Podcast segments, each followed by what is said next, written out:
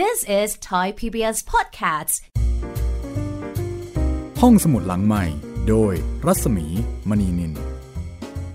สวัสดีค่ะคุณผู้ฟังคะเข้ามาทักทายเจอเจอกันที่นี่อีกครั้งนะคะ ที่ห้องสมุดหลังใหม่ วิทยุไทย PBS ออนไลน์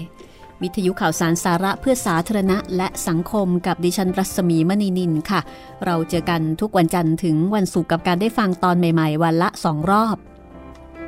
หนึ่งทุ่มถึงสองทุ่มแล้วก็บ่ายโมงถึงบ่ายสองโมง พูดสลับกันนะ ก็คือมีรอบบ่ายกับรอบค่ำวันนี้พูดรอบค่ำขึ้นมาก่อน แล้วก็สามารถที่จะฟังย้อนหลังแล้วก็ดาวน์โหลดได้ที่เว็บไซต์ thaipbsradio.com เว็บไซต์ใหม่ ถ้าเกิดว่ายังมีความไม่สะดวกใด ๆ ก็ต้องขออภัยไว้นะที่นี้นะคะ ทางทีมงานฝ่ายเทคนิคก็พยายามที่จะพัฒนาให้ใช้สะดวกมากยิ่งขึ้น แทนที่เว็บไซต์เดิมที่คุณผู้ฟังคุ้นเคย แล้วก็นอกจากนี้คุณผู้ฟังสามารถที่จะฟังผ่านแอปพลิเคชันได้นะคะ ที่แอปพลิเคชันไทย PBS ได้ทั้งในระบบ iOS แล้วก็ Android ค่ะ วันนี้โรงแรมผี บทประพันธ์ของออัฏฐจินดา มาถึงตอนที่ 7 แล้วค่ะ จากความเดิมตอนที่แล้ว ในมัดรู้เรื่องศพปราโมทแล้วก็เข้ามาช่วยหามศพไปทิ้งทะเล จากนั้นในปั้นก็เจอผีหลอกในห้องตัวเองอีกครั้ง ผีบอกว่าจะมาเอาชีวิตเพื่อเป็นการล้างแค้น ทุกคนสงสัยว่าในปั้นเคยไปทำอะไรกับใครหรือเปล่า ในปั้นในปั้นก็เลยเล่าความหลัง ที่เคยพาเมียของหลวงนฤบาลหนีมา เป็นเมียน้อยชื่อว่าสารพี แล้วก็บอกว่าหนีได้สำเร็จ ก่อนตายหลวงนฤบาลได้ทำพินัยกรรมยกตึกหลังนี้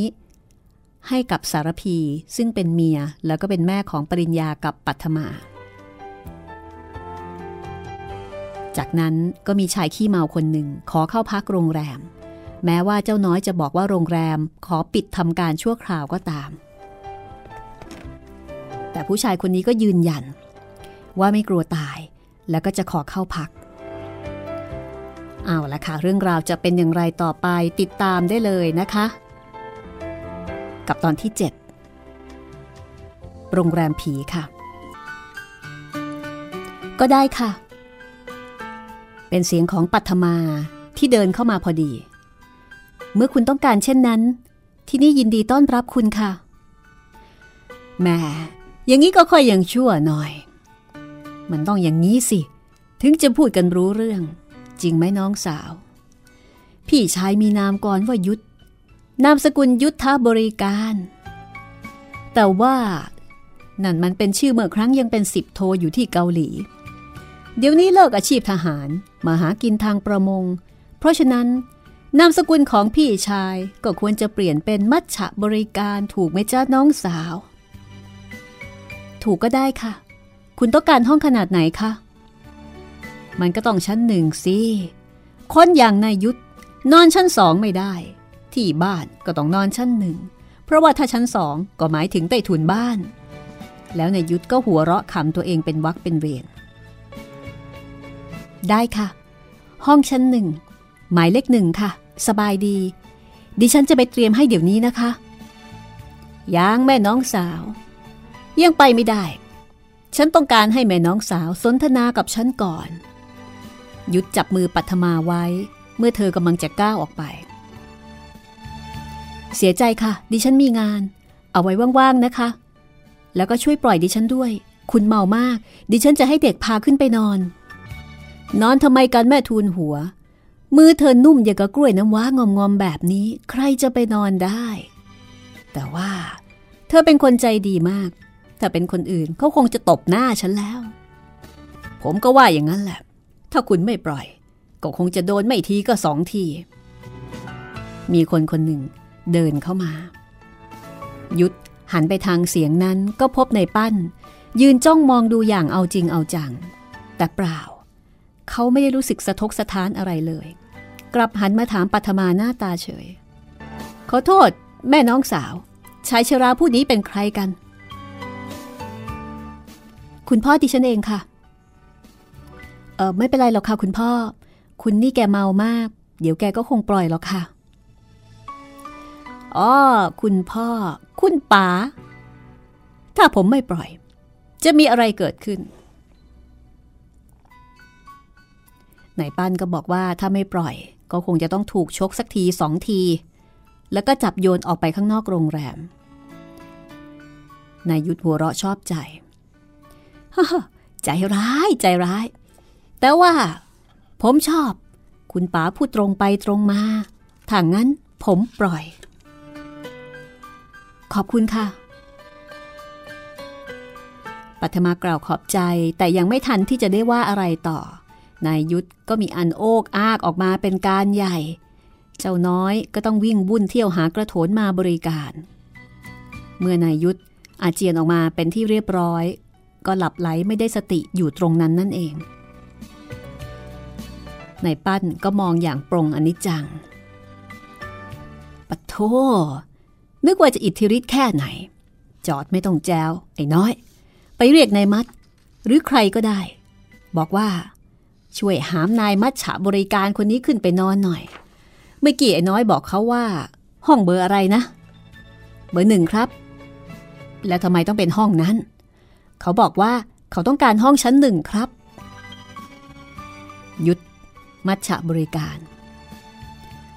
หลับไหลไม่ได้สติในห้องหมายเลขหนึ่ง ไม่รู้ว่านานกี่ชั่วโมงแล้ว เขารู้สึกตัว ว่ามีใครคนหนึ่งมาเขย่าตัว พร้อมกับกระซิบเบาๆว่า คุณยุทธตื่นเถอะ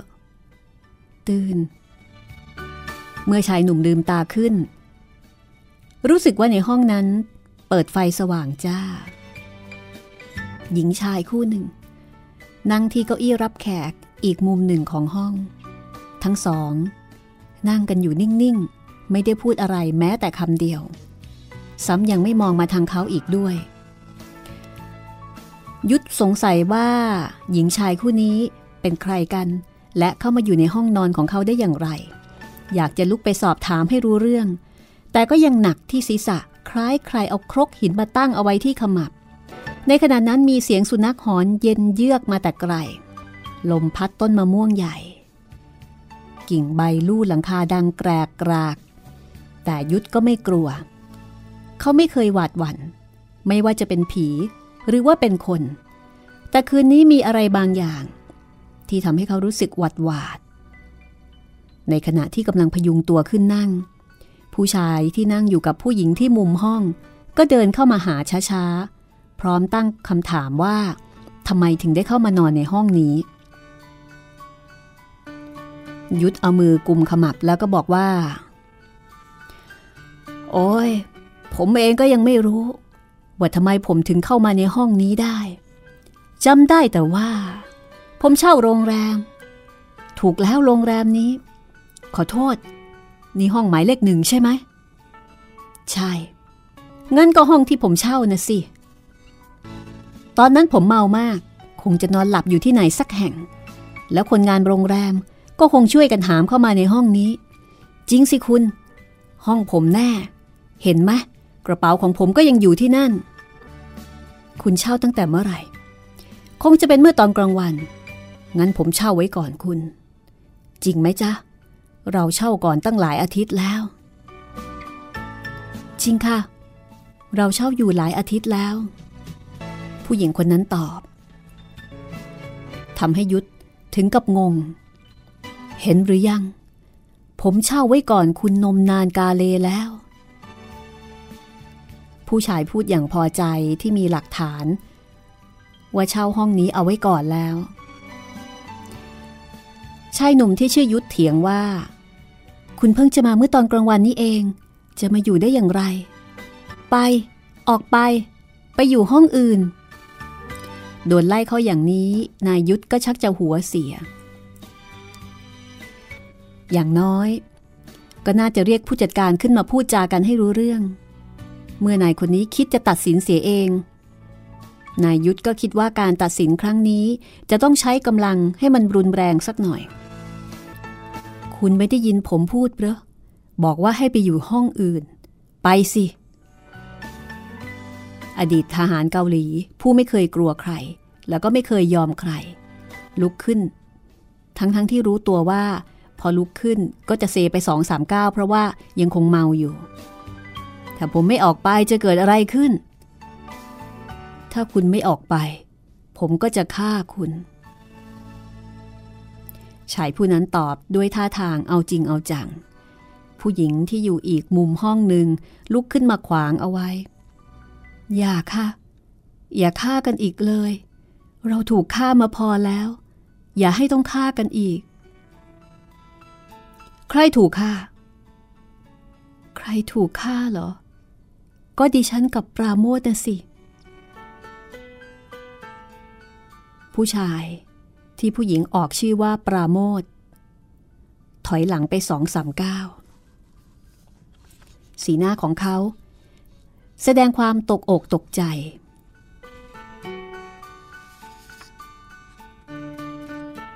เราถูกฆ่า เฉิดโฉม เธอกับฉันในห้องนี้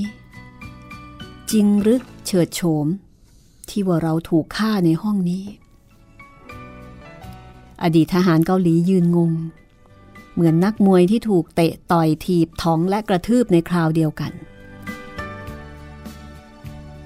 ดูเหมือนจะไม่ทราบด้วยซ้ำว่าตัวเขาอยู่ที่ไหน รู้แต่เพียงว่าดวงตาทั้งคู่ยังคงเห็นภาพอยู่ เป็นภาพผู้หญิงผู้ชายคู่หนึ่งกำลังพูดกันถึงเรื่องที่เขาทั้งสองถูกฆ่าตายไปแล้ว ต่อจากนั้นเขาก็เห็นผู้ชายที่ชื่อปราโมท ตรงเข้าไปจับมือ ผู้หญิงสาวสวยคนนั้นเอาไว้ พร้อมทั้งตั้งคำถามอย่างตกใจแล้วก็ร้อนรนว่า ชิงเหรอเฉิดโฉมที่ว่าเราถูกฆ่า ถูกฆ่าตายไปแล้ว ถูกแล้วค่ะ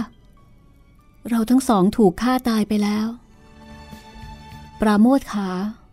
คุณยังไม่ทราบหรอกหรือคะว่าคุณตายไปแล้ว ตายไปหลายอาทิตย์แล้วล่ะค่ะ ศพของคุณอยู่ในทะเล ปราโมทถ้าหากเราไม่มีเรื่องขุนข้องหมองใจกัน เราก็คงยังไม่ตาย เราก็คงยังไม่ตาย เราก็คงยังไม่ตาย จริงสินะเชิดโฉม ฉันจำได้แล้ว เราถูกฆ่าในห้องนี้ เธอตายก่อน ฉันตายทีหลัง ความจริง เฉิดโฉมจ้า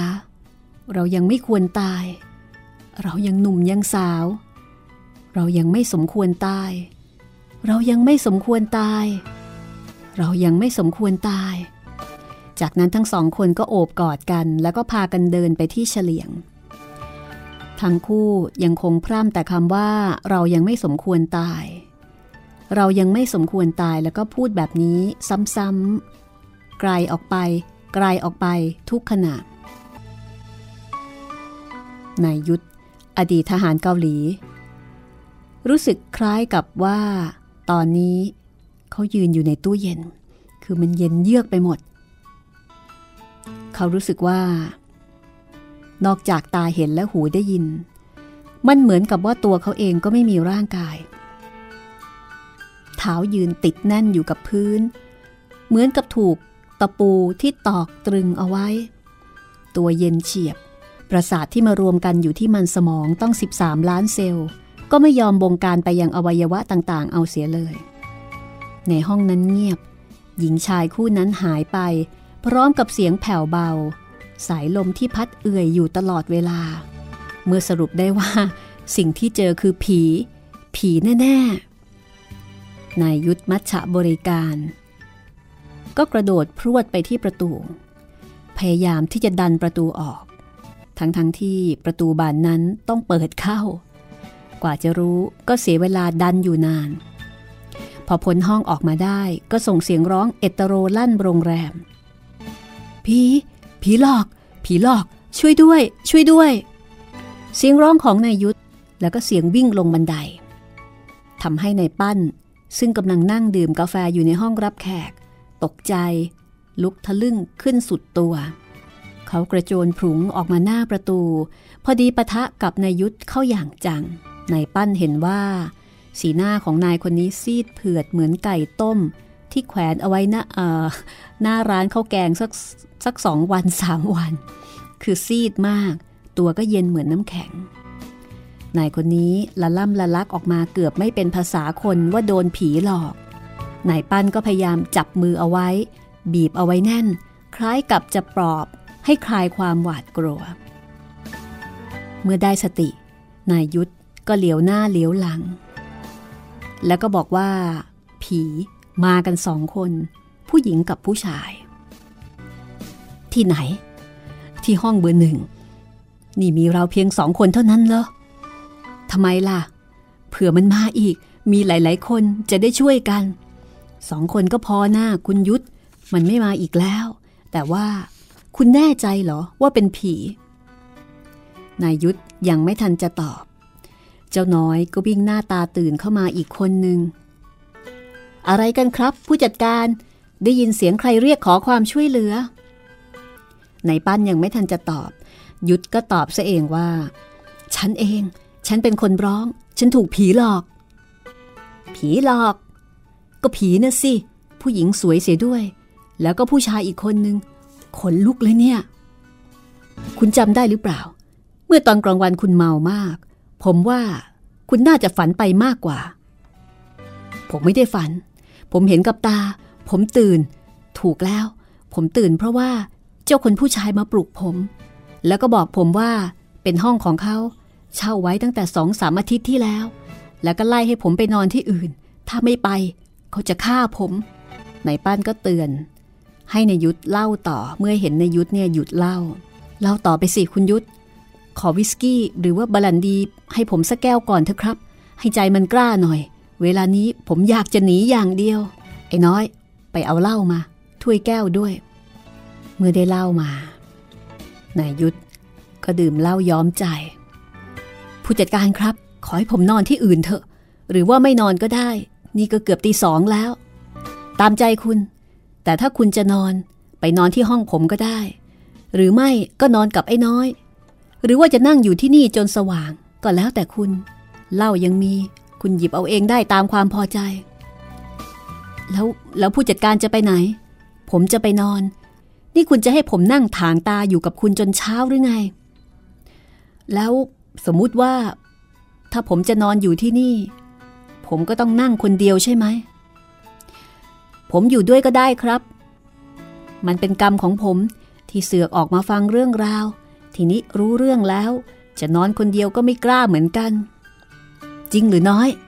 จริงครับ ผมนั่งอยู่นี่แหละ ที่นี่ไม่เป็นไรหรอกครับ ไฟสว่างมันไม่กล้ามาหรอกครับ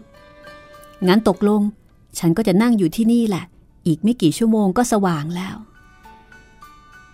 เป็นนั้นว่า คุณอยู่ที่นี่นะ ผมจะได้ไปนอน นายปั้นถามเพื่อให้แน่ใจอีกครั้ง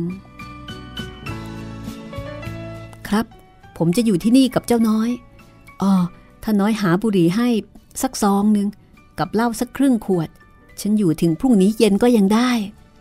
จากนั้นนายปั้นก็กลับขึ้นมาที่ห้องนอน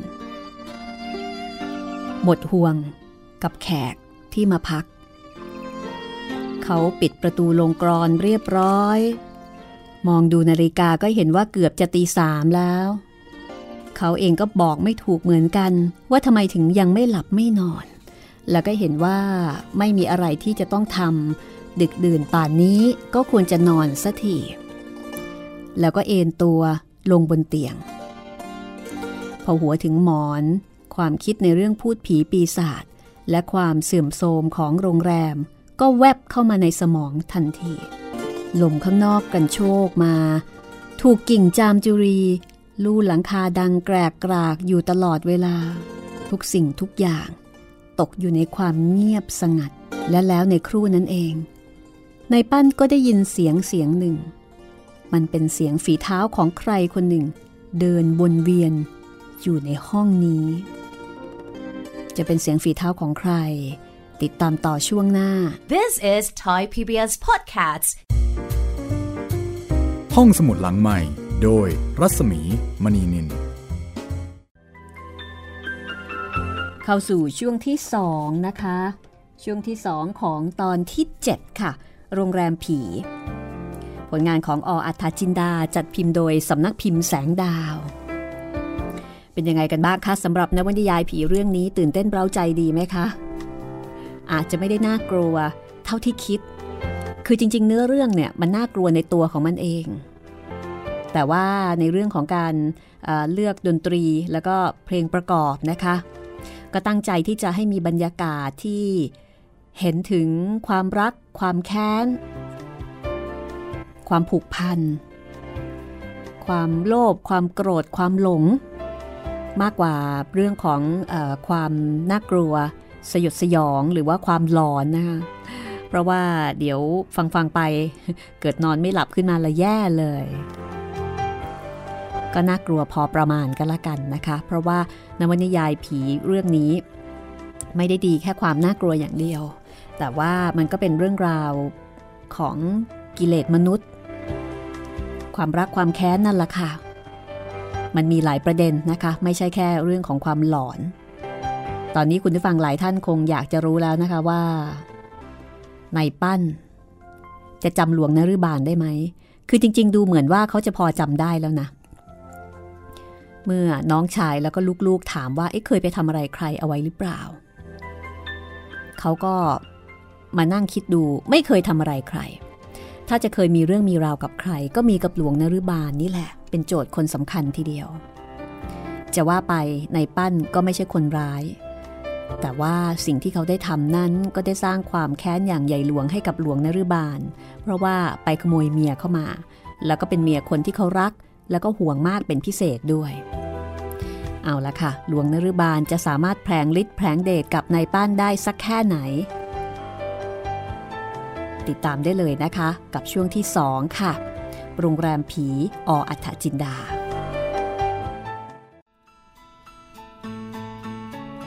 เสียงนั้น มันเป็นการเดินช้าๆของคนที่มีขาพิการ ไม่ขวาก็ซ้าย แต่ข้อสำคัญที่ทำให้ในป้านต้องตกตะลึงพึงเพลิด ก็คือเสียงพูดนั้น เป็นเสียงที่เขาเคยได้ยินมาแล้ว ครั้งหรือว่าสองครั้ง แต่เขาก็ยังนึกไม่ออกว่าเป็นเสียงของใคร ยังไม่นอนอีกหรือไอ้ปั้น มึงอยู่ทำไม มึงคอยกูใช่ไหม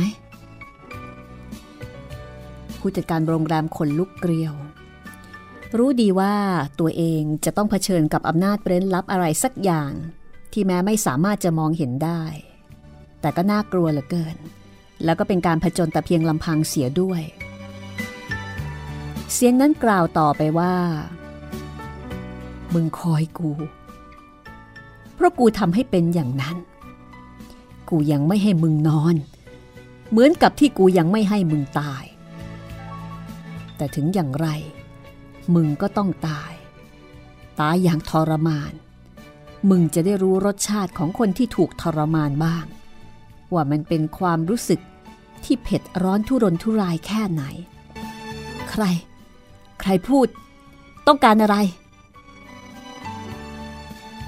ต้องการอะไรหรือไอ้ปั้น กูเคยบอกมึงไปแล้ว ว่ากูต้องการชีวิตมึง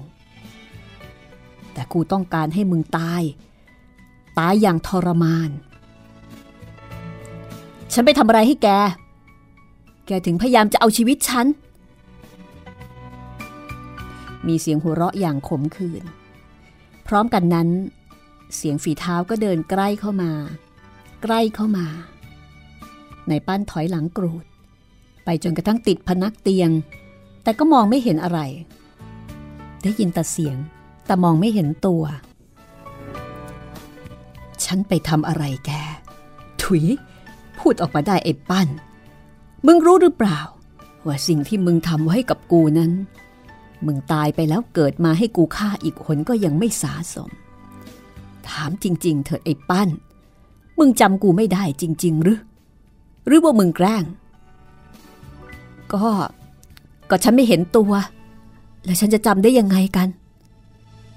ก็จำเสียงกูยังไงล่ะไอ้ปั้น เสียงกู มึงจำไม่ได้เอาเลยเชียวหรือวะ เมื่อตอนที่กูยังไม่ตาย กูใช้มึง กูด่ามึงอยู่ทุกๆวัน มึงช่างลืมได้ลงคอ ใช้มึง ด่ามึง นายปั้นพยายามนึกถึงอีกครั้งหนึ่ง ว่าใครบ้างที่เคยใช้เขา ด่าเขา และแล้วเพียงชั่วขณะ เขาก็นึกขึ้นได้ หลวงนรุบาลมึงยังจำกูได้ ทีนี้มึงคงเชื่อสินะ ว่ากูจะฆ่ามึงจริง ๆ คราวนี้ในปั้นยกมือท่วมหัว โธ่คุณหลวงครับ เรื่องที่แล้วไปแล้ว ขอให้แล้วกันไปเถอะ ผมจะทำบุญกรวดน้ำส่งไปให้ ผมจะใส่บาตรเท่าอายุคุณหลวง จะทำสังฆทาน จะสร้างพระเจดีย์ทำทุกสิ่งทุกอย่าง เพื่ออุทิศบุญกุศล ส่งไปให้คุณหลวง คุณหลวงจะได้มีความสุขอยู่ในภพโน้น กูไม่ต้องการ กูไม่ต้องการ มึงไม่ต้องมาทำอะไรให้กู สิ่งที่กูต้องการมีอยู่อย่างเดียวเท่านั้น ก็คือชีวิตมึงคุณหลวงครับ ถ้าหากคุณหลวงยังจองเวรจองกรรมผมอยู่อย่างนี้ คุณหลวงเองก็จะไม่ได้ไปผุดไปเกิด เชื่อผมเถอะครับ คุณหลวง ผมจะทำบุญและอุทิศไปให้ คุณหลวงจะได้ไปเกิดในที่ชอบที่ชอบ คุณหลวงฆ่าผม คุณหลวงก็จะได้พบบาป ที่จะเป็นเวรต่อไปทุกชาติทุกชาตินะครับ กูบอกแล้วว่ากูไม่ต้องการบุญ ไม่ต้องการกุศล ไม่ต้องการแม้ว่าจะได้เกิดใหม่หรือไม่เกิด แต่กูจะต้องฆ่ามึง ทรมานมึง ให้สาสมกับความแค้นที่มึงเคยทำไว้กับกู มึงรู้หรือเปล่าไอ้ปั้น เมื่อมึงพาสารพีหนีไป หัวใจของกูปวดร้าวขนาดไหน ทั้งเจ็บทั้งปวด ทั้งเครียดแค้นแสนสาหัส กูตามหามึงแทบจะพลิกแผ่นดิน มึงก็รู้ว่าสารพีคือหัวใจอีกดวงหนึ่งของกู กูอุตส่าห์ไปขอจากพ่อแม่เขา ที่นครนายก กูถนอม กูรัก มึงก็เห็นว่า สารพีอยากจะได้อะไร กูก็ไม่เคยขัด กูนึกว่าสารพีคนนี้แหละ คือผู้หญิงคนเดียว ที่จะทำให้กูมีความสุขตลอดชีวิตนี้ แต่ตรงกันข้าม เขากลับเป็นผู้หญิงที่ทำลายกูทุกสิ่งทุกอย่าง ตลอดจนความสุขที่กูฝัน ว่ากูจะต้องได้รับอย่างเต็มเปี่ยม ผมผิดไปแล้วครับคุณหลวง ในปั้นยกมือไหว้ท่วมหัว ผมผิดจริง ๆ ขอความกรุณา อย่าได้จองกรรมจองเวรกันอีกต่อไปเลยครับ จะให้ผมทำอะไร ผมยอมทั้งนั้น ผมผิดไปแล้ว ผมผิดไปแล้วคุณหลวง ไม่แต่มึงคนเดียว ไอ้ปันไอ้เปลืองน้องชายมึง ไอ้ปริญญา แล้วก็นางปัทมาลูกของมึง ก็จะต้องตายตามมึงไปด้วย จำมาไว้ มึงจะต้องตายเป็นคนแรก ปัทมาเป็นคนสุดท้าย ความจริงนางคนนี้ กูไม่อยากให้มันตาย เพราะว่าหน้ามันเหมือนแม่ เหมือนสารพีราวกับพิมพ์เดียว แต่กูสาบานไว้แล้ว ว่ากูจะต้องฆ่ามึงทั้งโคตรไอ้ปั้นกูสาบานเอาไว้ยังไง กูจะต้องทำอย่างนั้น คุณหลวงครับ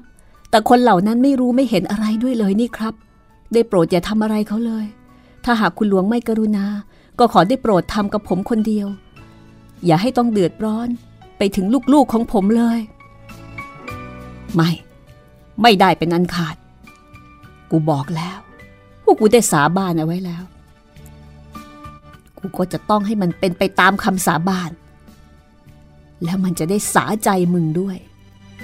ไอ้ปัน กูจะบอกอะไรให้มึงรู้เอาไว้อีกอย่างหนึ่งยังมีอะไรอีกเหรอครับคุณหลวง พรุ่งนี้ มึงจะต้องไปฆ่าไอ้มัด ผมไม่ไป ผมจะไปฆ่าเขาทำไม ในมัดเป็นคนดี เป็นคนเก่าแก่ทำไมผมจะต้องไปฆ่าเขา แต่มึงต้องไป ถ้ามึงไม่ต้องการไป แต่ก็ต้องไป ไอ้ปั้น ไอ้โง่ กูขอถามอะไรมึงหน่อยเถอะ ไอ้คนที่ตายตายกันในโรงแรมนี้น่ะ มึงคิดว่าใครฆ่า ผมจะรู้ได้ยังไง ว่าใครเป็นคนฆ่า กูจะบอกให้ ไอ้ทรยศ ทั้งนางเฉิดโฉม ไอ้ปราโมทกับเสียเพ้งนั่นแหละ มึงเป็นคนฆ่าทั้งนั้น ผมเปล่า ผมไม่ได้ฆ่า ผมไม่ได้ฆ่า เขามาทำอะไรให้ผมเจ็บช้ำน้ำใจ ผมถึงจะต้องไปฆ่าเขา มึงนั่นแหละ เป็นคนฆ่า กูจะเล่าให้ฟัง มึงจำได้ไหม กูบอกว่ากูจะต้องฆ่ามึง แต่จะเป็นการฆ่าให้ตายไปทีละน้อยทีละน้อยอย่างทรมาน กูจะต้องให้มึงได้รับความลำบาก เงินทองถึงจะมีมากสักเท่าใด มึงก็จะไม่ได้ใช้ มึงจะต้องหนีตำรวจหัวซุกหัวซุน ไปหลบหน้าอยู่ตามป่าตามเขา อาศัยบ้านโน้นนิดบ้านนี้หน่อย กูจะต้องทรมานจิตใจมึงซะก่อน ก่อนที่จะให้มึงสิ้นใจตายไป เพราะฉะนั้น มึงจงฟังให้ดี เพราะฉะนั้น วิญญาณกู จึงได้เข้าสิงร่างมึง แล้วก็พาร่างของมึงไปเที่ยวฆ่าคนฆ่าอีผู้หญิงที่ทะเลาะกับผัวฆ่าไอเสียเพ่ง แล้วก็ฆ่าผัวของนางคนนั้น หลักฐานต่างๆ กูก็พยายามเอาไปไว้ในห้องของมึง เพื่อให้ตำรวจเขาค้นพบ เขาจะได้จับมึง แต่เคราะห์มึงยังดี มึงเอาหนีทันทุกที เช่นธนบัตรแปดหมื่น กับศพไอ้ปราโมทที่มึงช่วยกันเอาไปทวงทะเล มึงเข้าใจหรือยังไอ้ปั้น ในปั้นนั่งฟังอ้าปากค้าง เขาเพิ่งรู้เดี๋ยวนี้เองว่า การตายของคนเหล่านั้นเกิดจากตัวเขานี่เอง ในปั้นเริ่มรู้สึกว่า เขาจะต้องกลายเป็นฆาตกรที่จะต้องหลบหนีหัวซุกหัวซุนไปจริง ๆ ตามคำของหลวงนฤบาล ถึงก็พูดไม่ออกเชียวหรือไอ้ปั้นจำมาไว้ พรุ่งนี้มึงจะต้องไปฆ่าไอ้มัด มึงต้องไป ทีนี้แหละ มึงจะต้องหนีตำรวจหัวซุกหัวซุน ตามที่กูวางแผนเอาไว้ คุณหลวง ขอความกรุณาอย่าทำผม อย่าให้ผมต้องทำเช่นนั้นเลย ผมเออผม อย่าเลยไอ้ปั้น มันสายเกินไป ที่กูจะกรุณามึง กูเคยกรุณามึงมาแล้วครั้งหนึ่ง กูเลี้ยงมึงเหมือนเลี้ยงลูก จากเด็กชาวนา ขึ้นมาอยู่บนตึกหรูหราโออา มึงต้องการอะไรกูไม่เคยขัด กูให้มึงทุกสิ่งทุกอย่าง ตามที่มึงปรารถนา แต่ในที่สุด มึงนี่เอง ที่ขยี้หัวใจกู เพราะฉะนั้น มึงจะต้องฆ่าไอ้มัด คุณหลวง คุณหลวง ในปั้นพยายามจะขอความกรุณา กับวิญญาณอาฆาตดวงนั้น แต่ไม่มีเสียงตอบ มีแต่เสียงลมพลิ้วออกไปทางหน้าต่าง สุนัขหอนรับกันไปเป็นทอดๆ จนสุดเสียง จากนั้นทุกสิ่งทุกอย่าง ก็เงียบสงัดลง พอรุ่งเช้า ในปั้น ก็เล่าเรื่องที่เกิดขึ้นเมื่อตอนกลางคืน ให้ในเปลื้องน้องชาย ปริญญา แล้วก็ปัทมาฟัง แต่เรื่องของผีหลวงนรุบาลที่เข้าสิง แล้วก็พาร่างของเขาไปฆ่าเฉิดโฉมฆ่าเสียเพ้งและปราโมทในปั้นยังคงเก็บเป็นความลับเอาไว้ก่อน เพราะไม่แน่ใจว่าผลของมันจะเกิดอะไรขึ้น ในเรื่องแสดงท่าทางหวาดวิตก ก็ผมจะไปรู้เรื่องอะไรด้วยล่ะ จะได้ฆ่าผมด้วย ตอนที่พี่ปั้นเข้าไปอยู่บ้านอิตาหลวงนั่น ผมก็ยังอยู่ท้องนา อิตาผีนั่นจะมีเมียกี่คน จะมีชู้กับใครบ้าง ผมก็ไม่รู้ไม่เห็น อยู่ๆก็บอกว่าจะมาฆ่าผมด้วย ผมก็เหมือนกัน ผมไม่ยิ่งกว่าคุณอาเหรอ เพราะว่าตอนนั้นผมยังไม่เกิดด้วยซ้ำถ้าหากแกจะอาฆาตมาตร้ายเราด้วยแล้วก็ หนูว่าอิตานี่เป็นผีอันธพาลชัดๆ คุณพ่อคะคุณพ่อแน่ใจหรือคะว่า ตอนที่คุณพ่อโต้ตอบกับตาหลวงนั่น คุณพ่อไม่ได้หลับปัทมาพูดแล้วก็หัวเราะ เหมือนกับไม่เชื่อกับสิ่งที่พ่อเล่าให้ฟังถ้าหลับ แล้วพอจะพูดจะได้ยินได้ยังไง ก็หมายความว่า คุณพ่อรู้เรื่องทั้งหมดในฝันยังไงล่ะครับ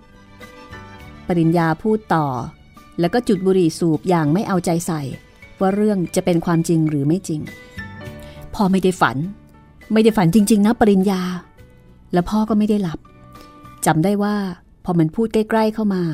พ่อไม่รู้จะหนีไปทางไหน ก็ถอยไปยันหัวเตียง เดี๋ยวก่อนปริญญา อาว่าไม่จำเป็นจะต้องซักถามพี่ปั้นต่อไปแล้ว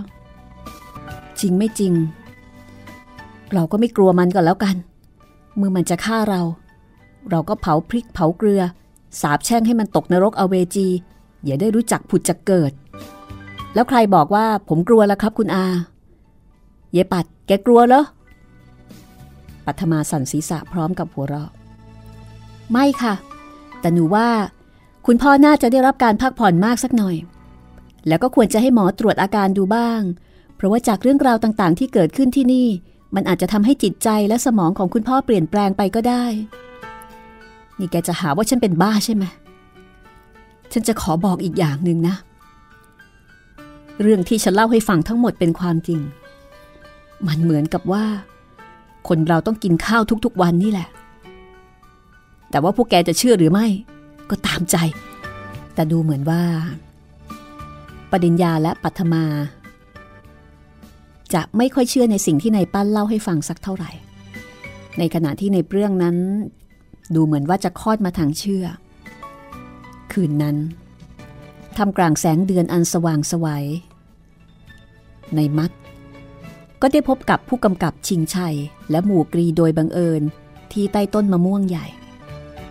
ยังไม่นอนอีกหรือในมัด ผู้กำกับชิงชัยทักออกมาจากความมืดทำให้ในมัดสะดุ้งสุดตัว ใคร ฉันเองจำฉันไม่ได้หรือไงในมัด เอาผู้กำกับจำได้แล้ว ผมนึกว่าใคร พันตำรวจตรีชิงชัยก้าวออกมาจากที่มืด พร้อมกับหมู่กรีในสิบคนสนิท ฉันก็ไม่นึกว่าจะได้พบนายมัดเวลานี้เหมือนกัน นายมัดจะไปไหนล่ะ ผมตรวจอย่างนี้ทุกคืนแหละครับ ผู้กำกับ ช่วยผู้จัดการท่าน รู้สึกว่าท่านออกจะเคราะห์ร้าย เดี๋ยวเรื่องโน้น เดี๋ยวเรื่องนี้ ก็เลยออกมาดูให้ ก็อาจจะช่วยได้บ้างนิดหน่อยครับ ฉันก็เหมือนกัน สงสารคุณปั้นแก ว่างๆไม่มีธุระอะไร ก็เลยมาตรวจดูรอบๆบบริเวณ ผู้กำกับชิงชัย หย่อนตัวลงบนขอนไม้ใหญ่โคนต้นมะม่วง จุดบุหรี่สูบแล้วก็ส่งให้หมู่กรีมวลหนึ่ง เออ ในมัดอยู่ที่นี่มานานแล้วเหรอในมัดนั่งยองๆ ตรงหน้าผู้กำกับ ผมอยู่กับผู้จัดการท่าน ตั้งแต่ท่านเริ่มทำโรงแรมนั่นแหละครับ ก็นานแล้ว ผมเองก็ไม่ทราบว่าจะไปอยู่ที่ไหน งานการก็ไม่มีทำ ก็เลยมาอาศัยอยู่กับท่าน ตอนนั้นผมเพิ่งออกจากคุก ขอหาฆ่าคนตายใช่ไหมล่ะ ครับทำไมท่านทราบครับ เป็นตำรวจก็ต้องรู้สิในมัดนายเป็นผู้ที่เคยได้รับโทษชะกันมาแล้ว เมื่อมาอยู่ในท้องที่ ฉันก็จำเป็นจะต้องรู้ และจะต้องคอยดูแลความประพฤติอยู่เสมอ แล้วท่านเห็นผมเป็นยังไงบ้างล่ะครับ ก็เรียบร้อยดี ในมัดถอนใจยาว เมื่อนึกถึงเรื่องราวของชีวิตตลอดเวลาที่ต้องทนทุกข์ทรมานอยู่ในที่คุมขัง ผมฆ่าคนตายจริงครับผู้กำกับ แต่ไม่มีสันดานเป็นผู้ร้าย ที่ต้องฆ่า เพราะว่าถูกยั่วโทสะจนสุดที่จะทนได้ ผมก็เลยทำลงไปด้วยความโมโหทำเพราะโทสะทั้งที่ความจริง ผมไม่มีเจตนาที่จะทำเช่นนั้นเลย ฉันรู้เรื่องของนายมัดดี คนเราไม่ใช่พระอิฐพระปูน เมื่อถูกยั่วโทสะจนถึงขีดสุด ก็อาจจะทำอะไรผิดๆ โดยปราศจากการยั้งคิด ฉันถามหน่อยเถอะ อยู่กับคุณปั้นมานาน อยากรู้ว่านิสัยใจคอแกเป็นคนยังไงตำรวจชิงชัยคนนี้นะคะผู้กำกับคนนี้นี่ก็จัดว่าเป็นตำรวจที่ทำงานรอบคอบใช่ไหมแอบมาในนอกเวลาราชการ แล้วก็มาหาข้อมูล ในมัดบอกว่า เป็นคนวิเศษเลยครับ เป็นคนมีเมตตากรุณา โอบอ้อมอารี ดูแต่ผมเถอะครับ เป็นคนอื่น ใครเขาจะรับเอาไว้ทำงาน ผมเป็นผู้ต้องหาฆ่าคนตาย เพิ่งจะออกมาจากคุก แต่พออธิบายให้ท่านเข้าใจ ว่าทำไมผมถึงต้องทำเช่นนั้น ท่านก็รับผมไว้ทำงานทันที เกือบตีสามแล้วครับ ผู้กำกับ จะกลับกันหรือยังครับ หมูกรีซึ่งนั่งตบยุงฟังเรื่องราวอยู่นาน เตือนผู้กำกับ เอากลับก็กลับ ก็ไม่เห็นจะมีอะไร เอ๊ะ ไหนมัด ดูเหมือนฉันจะเห็นใครคนหนึ่งกำลังเดินเลาะไปตามต้นไม้นู่น ผู้กำกับจ้องมองไปที่แนวผู้ระหงริมสนามหญ้าอีกฟากหนึ่ง ทั้งในมัดและหมู่กรีมองไปตามที่ผู้กำกับบอก แต่ก็ไม่เห็นอะไร นอกจากต้นไม้ดำมืดเป็นทางยาวท่าไปกับแนวรัว้วไหนครับ ผมไม่ยักเห็น ผมก็ไม่เห็นครับ ต้องมี มีแน่ ฉันเห็นกระตาทีเดียว ถ้าเป็นคน ก็อาจจะไม่ใช่มาดี ถ้าหากเป็นคนในโรงแรมตามธรรมดา ก็คงไม่เดินหลบเข้าไปในเงามืดเช่นนั้น แล้วก็ข้อสำคัญ ข้อสำคัญอะไรครับ ข้อสำคัญ มันเดิน เดินเหมือนจะกระเพกกระเพกซะด้วย แกจำได้ไหมกรี เมื่อตอนที่คุณผู้หญิงคนนั้นตายที่ห้องเบอร์หนึ่ง ฉันเคยพูดไว้ว่า พบรอยเท้าที่ดูเหมือนจะเป็นคนขาพิการข้างหนึ่ง ไม่ขวาก็ซ้าย ครับ ใช่แล้ว ผมจำได้ นั่นแหละมันอาจจะเป็นคนเดียวกับที่ฉันเห็นเมื่อกี้ เราไปดูกันเถอะ ถึงจะใช่หรือไม่ใช่ ก็ไม่ทำให้เราเสียอะไรไป ผู้กำกับชิงชัยจะได้เจอเบาะแสตามที่ตัวเองสงสัยหรือไม่ ในมัดจะถูกฆ่าหรือเปล่า ในป้านจะสามารถปฏิเสธ การควบคุมของหลวงนฤบาลได้หรือไม่ติดตามได้ตอนหน้า ตอนที่ 8 โรงแรมผี ผลงานการประพันธ์ของออัฐจินดา จัดพิมพ์โดยสำนักพิมพ์แสงดาว This is Thai PBS Podcasts ห้องสมุดหลังใหม่ โดยรัศมีมณีนิน